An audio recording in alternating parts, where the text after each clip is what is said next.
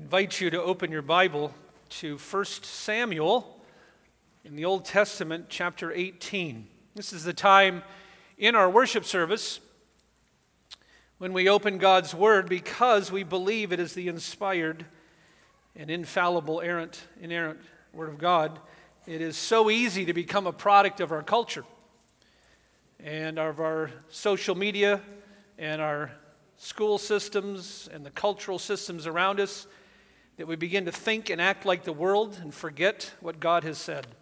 And that is why every week we spend so much time in our church body through classes, through Celebrate Recovery, through the scriptures being preached on Sunday mornings, through our community groups, our D groups, trying to get us back into the scriptures, into the text, to see what God has said.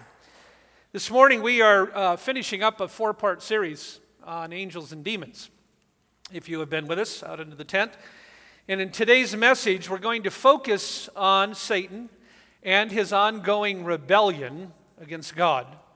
And here's what we hope to learn this morning we hope to learn and be reminded how Satan's rebellion ultimately serves God's purposes. That's where we're heading this morning. To borrow a phrase from Martin Luther, the German theologian and monk from 500 years ago, his famous phrase, the devil is God's devil, meaning he's under God's jurisdiction. And what Luther seemed to be getting at was that while most, while most true Christians, I know a lot of us here are Christians, not everyone is, but I know a lot of us are. While most true Christians would say that God is more powerful than the devil and will ultimately triumph, when you listen to a lot of Christians and I include myself in them, when you listen to a lot of us pray and or talk, it almost sounds as if God and Satan are locked in some kind of a dead heat and it's going to be a close finish. You hear that. It's not uncommon to hear us pray that way, talk that way, think that way. And this is where the Bible has great news. All of us need to step back and look and be reminded that the devil exists under God's jurisdiction. And that the events on our planet hear this, are unfolding. The events on our planet and in our universe are unfolding exactly on God's divine timetable. In other words, Satan's mutiny, his insurrection, are strategically, not incidentally, they are strategically fulfilling God's divine plan down to the smallest of details. And here is why it's so important for God's people to understand this. I need to understand this. All of us who call ourselves genuine believers need to understand this. Let me give you a couple reasons. So that we remember that Satan and his angels serve a greater purpose than their own. Second reason, so that we never forget that God sovereignly directs history and knows exactly what he's doing and where he's going, and he has a foreordained plan and He is taking us there. Thirdly, so that we don't despair, lose hope, and get bitter as we wrestle against dark demonic forces around us all the time. And lastly, so that we remember something very important that Satan and his angels will one day be judged by God and cast into the lake of fire forever and punished. With that, I want to look at four examples from the Bible this morning that I think will be great encouragement about how Satan serves God's purposes. If you know Jesus is Lord, this is powerful tonic. This is powerful encouragement. Gospel promises about how God ultimately is leading everything right on schedule. These are in no particular order, and I'm not meaning to say that Satan always behaves this way, but there are clear examples in Scripture where God strategically is using the devil. And these examples are given for us to be aware of and to understand and to navigate our lives. Number one, God clearly uses Satan at times to discipline the disobedient. It's a very clear principle in Scripture. 1 Samuel chapter 18. God clearly uses Satan at times to discipline the disobedient. Now, here's background a lot of us here know our Bibles, but some of us here, this is pretty new territory. So let me just back up real quick. We have a guy named David. He's the young and upcoming king in Israel, and he has just killed a Goliath of a man named Goliath. We use the word Goliath for a big person, but Goliath. Uh, how big Goliath was is a little bit of uh, a mystery. Uh, the, uh, the Dead Sea Scrolls and the Septuagint both put his height at about six foot nine. The Masoretic text puts his height at about nine feet nine. The Dead Sea Scrolls are the oldest witness, so is the Septuagint. Either way, in ancient Israel, this would have been a huge dude. This was a Hulk Hogan of his day. And he was a warrior, so he was buff. This is a big guy, terrifying guy. And David was a hero. And as with today, people love their heroes back then. Today we have, you know, Americans look back at George Washington or U.S. Grant. Jews back then had Joshua and they had King David, and everyone loves their heroes. The only problem is hero worship had made David an enemy of the current king, King Saul. I'm going to pick up the text, 1 Samuel chapter 18, verses 6 to 9. The people's hero worship of David had made King Saul very jealous, and this is where the discipline will come in. When the men were returning home after David had killed the Philistine, the women came out from all the towns of Israel to meet King Saul with singing and dancing, with joyful songs, with timbrels and lyres. And as they danced, they sang. And here's a little diddly that they sang Saul has slain his thousands, and David his tens of thousands. You can already see this isn't going to go well for David. Saul was very angry. This refrain displeased him greatly. I'm sure that's putting it mildly. They have credited David with tens of thousands, he thought, but me with only thousands. What more can he get but the kingdom? And from that time on, Saul kept a close eye on David. So Saul's response here was very typical of a very consistent pattern of disobedience in his life. This is a chronic problem in Saul's life. And it was displayed throughout most of his life. Worst of all, he was completely blind to his sin, and it seems those closest to him seem blind to his sin or to enable him. But God wasn't blind, and God chose to send an evil spirit as part of his discipline on Saul's disobedience. By the way, we see the same thing in chapter 16 and chapter 19. But verse 10 gives us the picture. The next day, an evil spirit, you can translate the Hebrew there, a harmful or wicked spirit, from God came forcefully on Saul. Now, notice a couple things. This was an evil spirit. This was not an angel. This was some kind of a demon. And came from God. God sent this creature, and it came forcefully on Saul. You have three very clear things there. And as a result, what you see in Saul's life if you continue to go on in 1 Samuel is Saul became increasingly paranoid, increasingly angry, increasingly dark, increasingly defiant, and increasingly miserable as he was taken over, dominated, and harassed by this demonic spirit.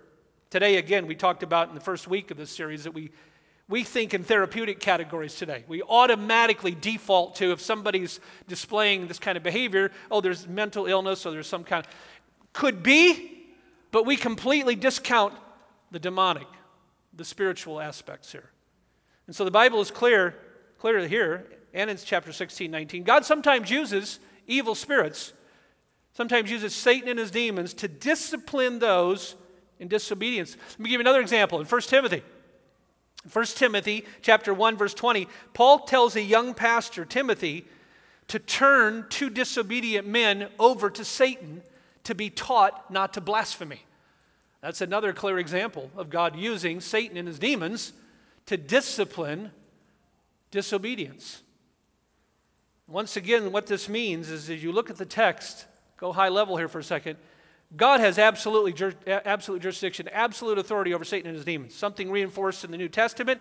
In Mark's gospel, by the way, we get an amazing statement. I want to turn there for just a minute. Mark chapter 1.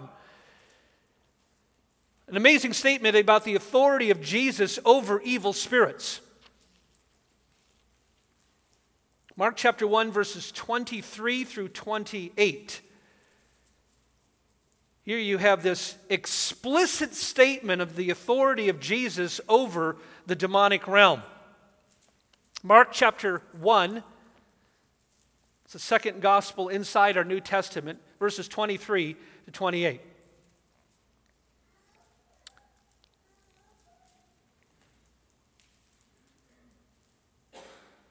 This is taking place in Capernaum. Capernaum was a small village on the Sea of Galilee. And it is the Sabbath. Verse 23 Just then, a man in their synagogue who was possessed by an unclean or an impure spirit cried out. So, this spirit knew exactly who Jesus was. What do you want with us, Jesus of Nazareth? Why have you come to destroy us? I know who you are, the Holy One of God. There's the confrontation. Please notice, young people, please notice Jesus' command over the demonic realm. Verse 25 Be quiet, Jesus said sternly. Come out of him. And the impure spirit shook the man violently and came out of him with a shriek. Now, notice verse 27 28. The people were all so amazed, they asked each other, What is this? A new teaching and with authority. And then notice their commentary. He gives orders to wicked spirits and they obey him. What a statement! An incredible statement. He gives orders to wicked spirits and they obey him. So Jesus speaks with authority. The devil and his demons do exactly what they're told. That's what the text says. Pure and simple. God sometimes uses Satan and his demons to discipline the disobedient. And we have several examples in Scripture, and we have no reason to think that that does not occur today. Secondly, second example in the Bible, God uses Satan at times to refine the obedient, his people. And for here, we're going to turn to the book of Job. Some of you know the book of Job well. I want to point out just a couple things in the text here, and then we'll move to our third example. But here's an example of how God uses Satan to refine one of his own. Job was a righteous man. We don't know if Job might have been the very first book of the Bible written if you're using a chronological Bible. Sometimes chronological Bible puts Job as the very first book to be read, sometimes puts it further in. There's likelihood that this was the first book of the Bible written. There's a number of signs of the antiquity of Job based on linguistics and other things. Job was a righteous man that God tested and refined, and he used Satan as part of that refining. I'm going to start at verse 1 down through verse 3, and then we'll pick it up again in verse 6. In the land of Uz, there lived a man whose name was Job. This man was now, notice what he's described as blameless and upright.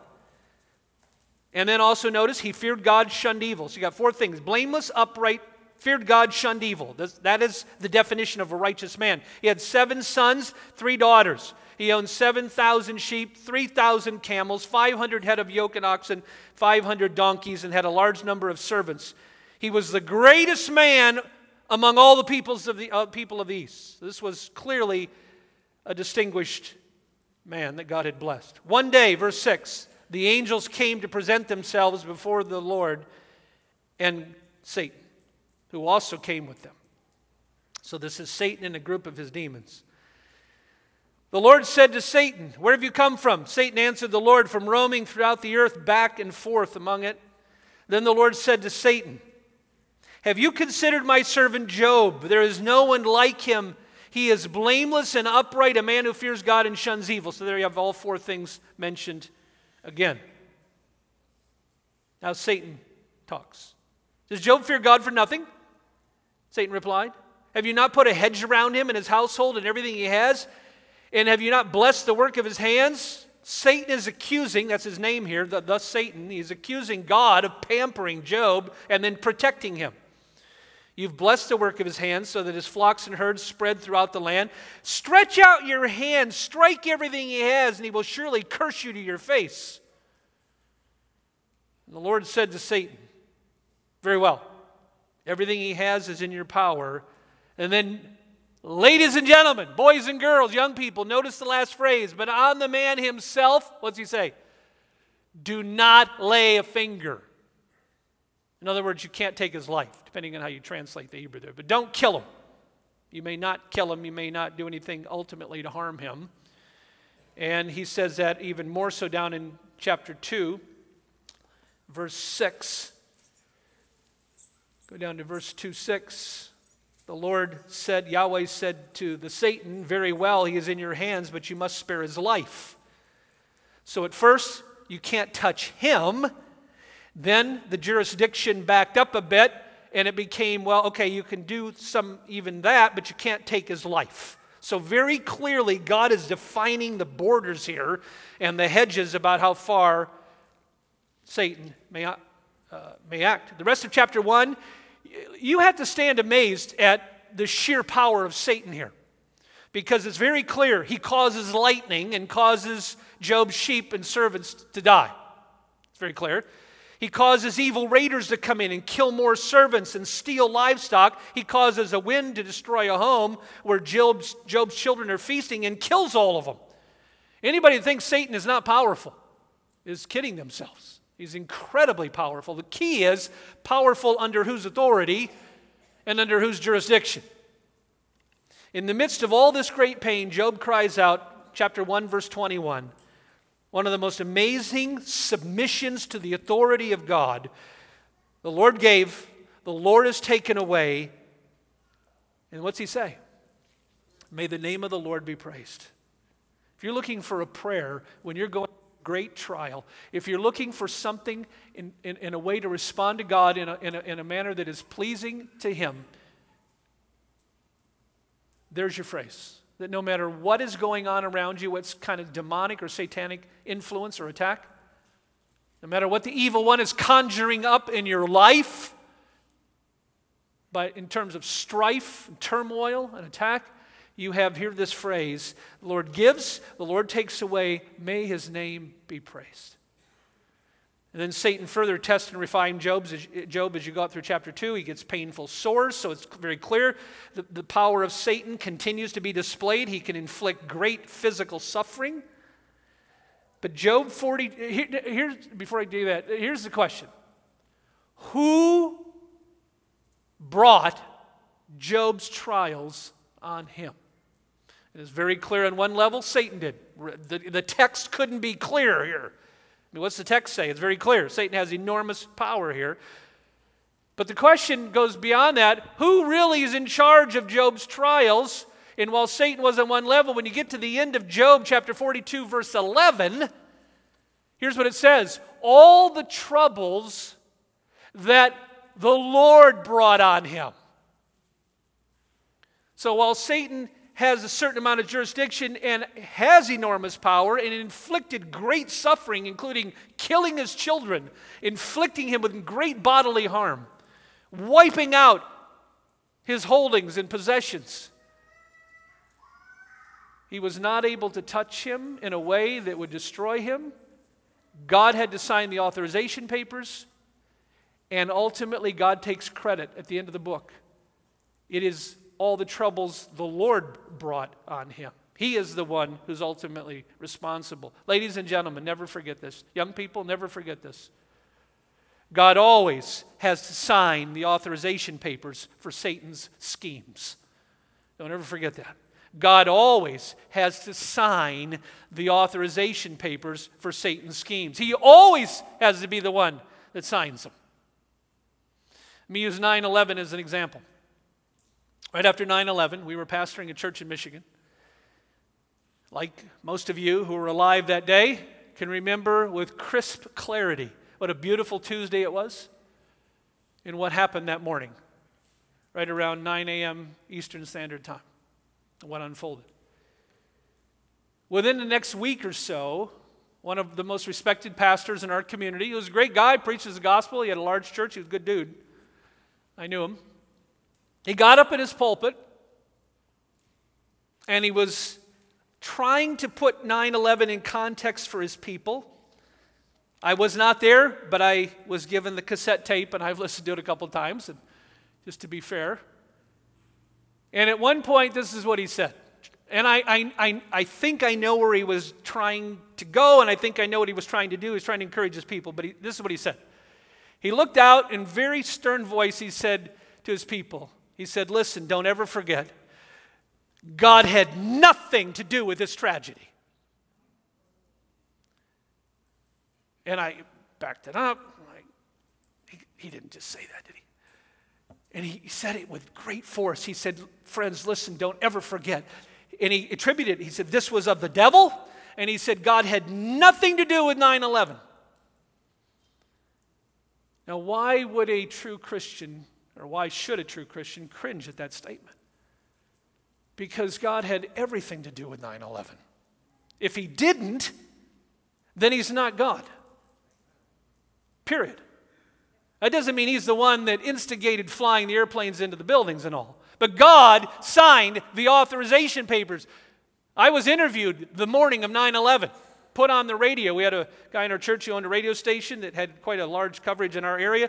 He called me up, I'd like to interview you. It was only within two hours after the whole thing unfolded. He put me live and he said, So people are asking, where's God at 9 11 here?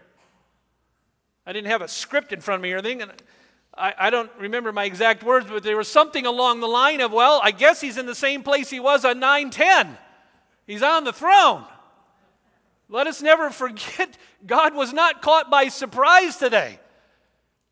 He is the one orchestrating world events. He gave life and breath to these 19 men who were murdering thugs. He knew exactly what was going on, he was directing the whole thing. Satan carried it out. Satan's accountable. Those men are accountable, and every evil agent involved is accountable. But they didn't do it somehow separate from God's authority or jurisdiction. God signed the authorization papers, like it or hate it. God had everything to do with 9 11. He has everything to do with any other tragedy. God never, ever, ever tries to get himself off the hook when it comes to worldwide tragedies. He takes full credit for Noah's flood or any other major tragedy you see in the Bible because he wants you to know he is the one running the show. He is the one who signs authorization papers for anything that happens on our planet. Thirdly, this one will surprise some, but it's very encouraging as I was working on it this week. God uses Satan to advance the gospel.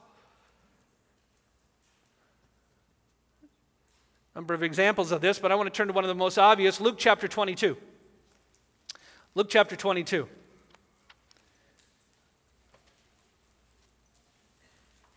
God sometimes uses Satan to advance the gospel. Classic example of this is when Satan possessed Judas, leading him directly to betray Jesus to the Roman authorities, leading to the crucifixion. Luke 22, 1 to, uh, not 1 to 5. Yeah, I'm going to start with 1 to 5, and then we're going to move down further. Luke 22, 1 to 5. Now, the festival of unleavened bread called Passover was approaching. The chief priests and teachers of the law were looking for someone, some way to get rid of Jesus, but they were afraid of the people. Then Satan entered Judas. This was full on possession, demon possession of Judas, which means Judas somehow, in some way, opened his life to the devil. Called Iscariot one of the twelve. And Judas went to the chief priests and officers of the temple guard and discussed with them how he might betray Jesus. So notice, there's, I believe, direct causation here. Satan entered Judas, full on possession, and immediately the next thing that happens is uh, Judas is looking for a way to betray Jesus. They were delighted, the Roman authorities, and agreed to give him money. He consented and watched for an opportunity to hand Jesus over to them when no crowd was present. So let's state the obvious Satan had a plan. His plan was to lead Judas to betray Jesus and to kill Jesus. But God had a higher plan, and that was to advance the gospel. Why? Well, again, let's state the obvious. Satan had no idea that he was precisely cooperating with God's foreordained purposes for the cross, or he would have never done this. Here's what, here's what the devil utterly missed. Don't, don't miss this. Here's what he missed he missed that the death of Jesus, The whole event surrounding his crucifixion, his burial, his resurrection, his ascension, all of that, what Satan missed was the cross was God's predetermined plan. Jesus tells us this in John 13 in the upper room when he says that what Judas did fulfilled prophecy. And then he quotes from the Psalms.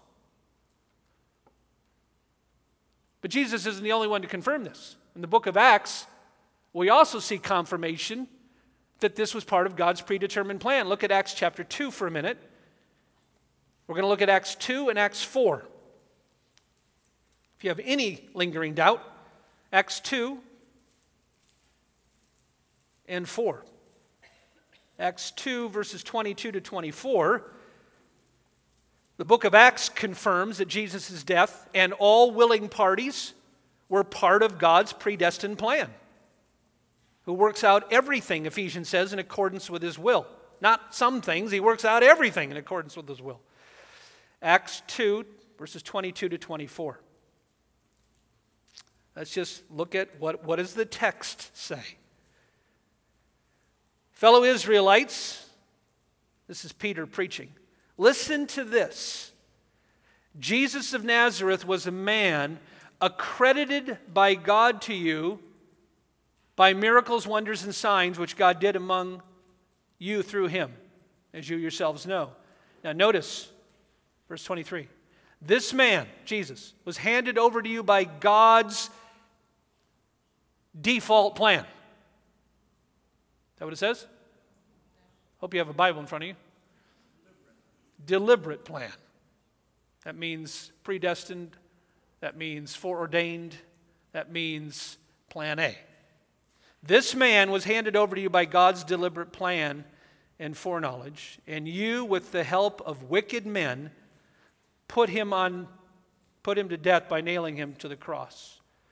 So, God, notice God uses wicked agents, people, to do his deliberate plan. And who is behind all of this? Satan. And one of the players he used was Judas. If you go to chapter 4, verses 27 and 28, you have an even more remarkable example of God's sovereignty and human accountability. We often agonize over things like predestination human accountability. The Bible shows no tension whatsoever around predestination and, and human responsibility and accountability. And here's a classic example. Again, what, what's the text say? Uh, Acts 4, verses 27 and 28. Indeed, he's going to mention three groups of people Herod, that's not Herod the Great, but Herod, and Pontius Pilate, both evil, met together with the Gentiles and the people of Israel. So you got four, I'm sorry, you got four groups going here. You got Herod, you got Pilate, you got the Gentiles and the people of Israel in this city. And what is it that this text says they did? They conspired against your holy servant Jesus. In other words, everyone was against him. The reigning tetrarch, you had Pilate, regional governor, you had the Gentiles, you had the people of Israel. All of them conspired against Jesus, whom you anointed so, would you agree, stop with verse 27, would you agree that what's going on in verse 27 is wicked and wretched and satanic and evil? And the answer is, of course. You've got four different groups here. You've got Herod, Pilate, Gentiles, Jews, all conspiring against Jesus. Who in their right mind wouldn't say, This is evil, this is demonic? That is verse 28. They did what your power and will decided beforehand should happen. How's that fit together? Answer I don't have a clue. But there you have it. God has a sovereign divine plan that even includes how people respond, and yet those people are still fully accountable. In short, Satan failed to see how the cross would lead directly to the resurrection and an explosion of the gospel. Let's be honest, he probably would have never done any of what he did. God used Satan to advance the gospel. Very clear. Let me give you one just clear example from history that has struck me over the years. One of the best examples I've seen in history of how God uses Satan to advance the gospel is from the life of Mao Zedong. Mao Zedong was the leader in China, founder of China People's Republic of China. He led China from 1943 to 1976.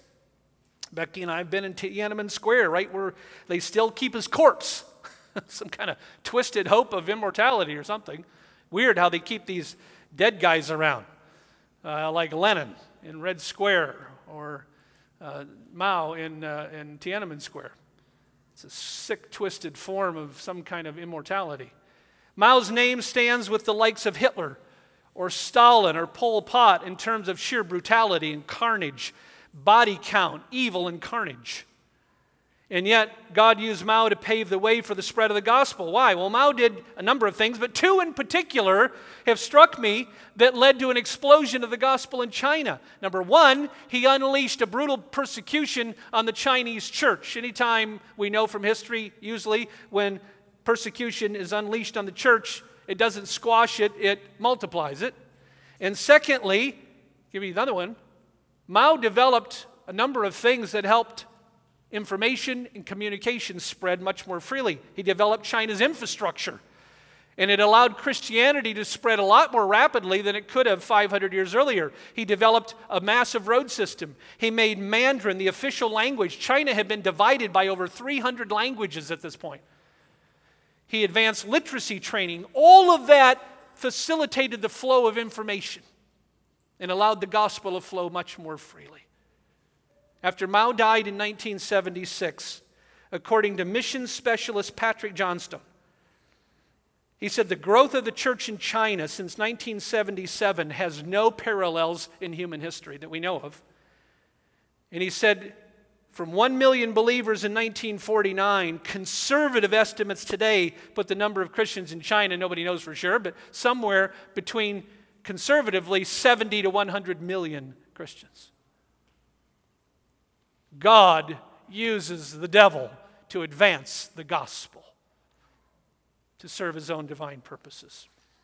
Lastly, God uses Satan to purify his people sometimes. We're going to end in 2 Corinthians chapter 12. Again, some of you know this passage, some of you don't, but it's a very interesting text. How God uses the devil to purify his chosen, his people at times, probably more often than we know. Paul tells us he had been given an irritating problem from Satan. The text, both Greek and English, just call it a thorn in the flesh. Obviously, whatever it was, a thorn in your flesh is not a pleasant thing. Metaphorically, physically, literally, whatever it was, it was painful and a nuisance to Paul. And it's very clear it had nothing to do with sin in his life. There goes the prosperity gospel right there. This was not some kind of response due to sin in his life. This was God refining his servant. Now, what's interesting, notice Paul attributes this to a messenger from Satan, and yet he goes to God to ask for permission to lift it. That's worth chewing on for a minute. I'm going to read verses 6 to 10. Even if I should boast, choose to boast, I would not be a fool because I should be speaking the truth, but I refrain. So no one will think more of me than is warranted by what I do or say, or because of these surpassing great revelations. Therefore, in order to keep me from becoming conceited, that's, that's true for all of us, we need that. I was given a thorn in my flesh. That's just what the Greek says. We don't know what it was, lots of debate, lots of conjecture. Everybody agrees, though, this was painful and it was a nuisance and an irritant and something Paul clearly hated. And then he attributes this thorn to a messenger of Satan. So the immediate cause he recognizes is demonic to torment me. Three times I pleaded with the devil to take it away. Is that what he says? He didn't, he didn't plead with the devil. He knows it came from Satan, but who's he go to to get rid of it? God. Why? Because he knows God's the one in charge of the devil. He knows that the devil is God's devil. So he goes to God. That's very interesting. He knows it's from Satan, but he goes to God to get rid of it. But God said, Not happening. That's kind of what the Greek says here. Not happening. My grace is sufficient for you. Suck it up. Take it easy. I'm in charge. My power is made perfect in weakness.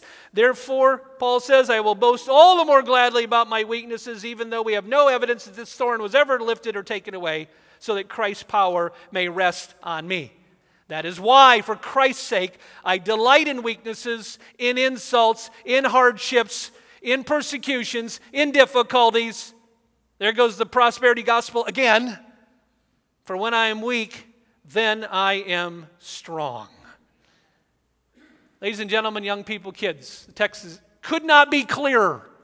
could not be clearer. Satan is the immediate tormentor, but it is God that Paul went to to ask for relief. God clearly chose to use Satan to cause Paul to be completely satisfied in God alone. That's what was going on. Let me say it one more time. God clearly chose to use Satan to cause Paul to be completely satisfied in God alone. Now, I want to, before we land this plane, I want to play what if for just a minute. Okay? What if Saul in the Old Testament or Job or Paul went to a modern day TV deliverance ministry? One of these prosperity deliverance ministry things. And what if they been told Look, it all you got to do is rebuke the devil, command him, and he will flee.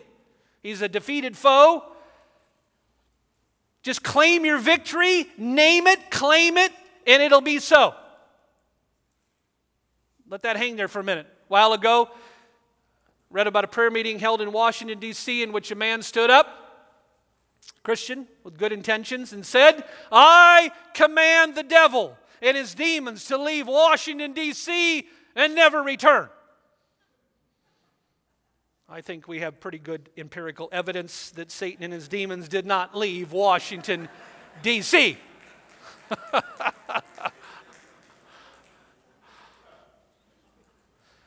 deliverance, here's what deliverance theology misses it misses a key te- a teaching in Scripture. What? Namely, that God has purposes for allowing and ordaining satanic and demonic conflict at times. Purposes he can't see, the devil, and then we can't see. And the point is that the devil is God's devil. He exists. He functions, he operates only under the authorization papers and sovereign hand of an all powerful God who is using him for his ends and purposes. That's something a lot of Christians somehow just miss. Once again, why is this so important that young people get this, that middle aged people get this, that older people get this? Let me repeat.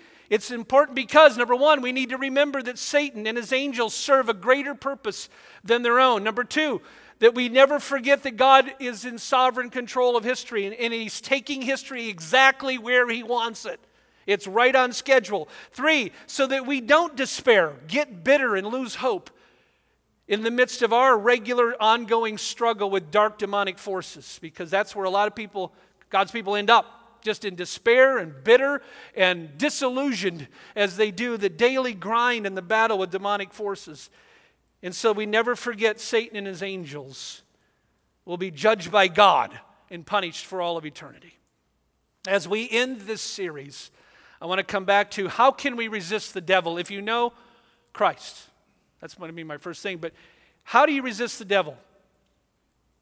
I want to just recap this as we close. Number one, you must be born again and possessed by the Holy Spirit. Interesting, of all the things God could have called his spirit, the loving spirit, the gracious spirit, the helpful spirit, he's called the Holy Spirit. So, step one, the only way to resist Satan is we, you have to be possessed, I have to be possessed by the Holy Spirit. The Bible says the only way we can stand against Satan and his demons is by believing the gospel and being in Christ. The gospel is that Jesus is the long awaited Savior that he came to give his life and atonement for his people. And the Bible says the moment a, a person, a sinner, repents and believes, they're not only saved from the coming judgment in hell, they're transformed from the inside out. A spiritual explosion of power takes place in them. And finally, the Holy Spirit lives in them, and they have the ability and the power to stand against the schemes of the devil. That's the first way. Second way you stand and resist the devil is adjust your expectations. Too many Christians think we live in a playground and not a battlefield. And you, you can tell by looking at their spending habits and how they use their time to play, play, play. We're not on a playground, we're in a battlefield. And while we face a defeated foe at the cross who is wounded and crippled, he is still active, he is still lethal. He is still vicious, he is still cunning, he still directs an army of demons, and he is intent on taking down the people of God. And thirdly, first, we must be born again and possessed by the Holy Spirit. Secondly, we must adjust our expectations about the battle we're in. We're not on a playground, we're on a battlefield. And thirdly and lastly, this one's critical follow the example of Jesus. When Jesus was tempted and taken mano a mano in the desert by Satan himself, how did he respond and resist Satan? And I'll go back to something I heard at my very first Promise Keepers event I attended way back in the early 90s at Folsom Stadium in Boulder, Colorado. Dr. E.V. Hill, I'll never forget, stood in the pulpit and asked this very question How do you resist the devil? How did Jesus resist the devil? And Dr. Hill looked at out 50,000 men and said, He threw scripture at him, hit him. He had all 50,000 men chanting that hit him, hit him, hit him, hit him. The only way, friends, young people, to resist the devil lest you be taken in by his schemes, is to do what Jesus did three times as Satan came at him with ridiculous statements, tempting him, taunting him. Jesus, through scripture specifically, he went to one of his favorite books, Deuteronomy, and threw three different quotes at him. Satan also came back with scripture. By the way, Psalm 91, Satan knows his Bible. He misused it, he abused it, but he used scripture to try to trip up Jesus, which was foolish. But three times Jesus came back at him with scripture. It is impossible to resist Satan and his schemes if I am not immersed in this book and using it and quoting it back to Satan. I need to be immersed in Scripture. I need to be killing sin in my life and pursuing holiness. I need to make sure I'm keeping short accounts and forgiving others. And I need to keep preaching gospel promises to myself.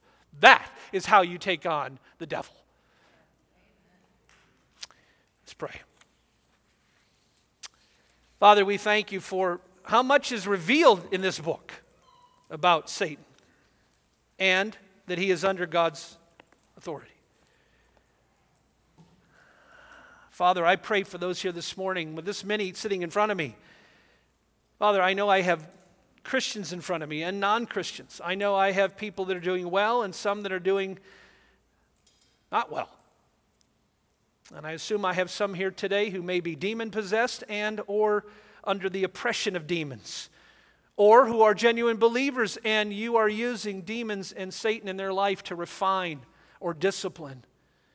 But whatever the circumstance, may we hear this morning Satan is under your divine jurisdiction and only does your divine bidding. Everything's on schedule, and the devil is God's devil. Help us to remember that as we go forward this week. And we thank you that the scriptures are true and that Christ's blood conquers all. In his name, amen.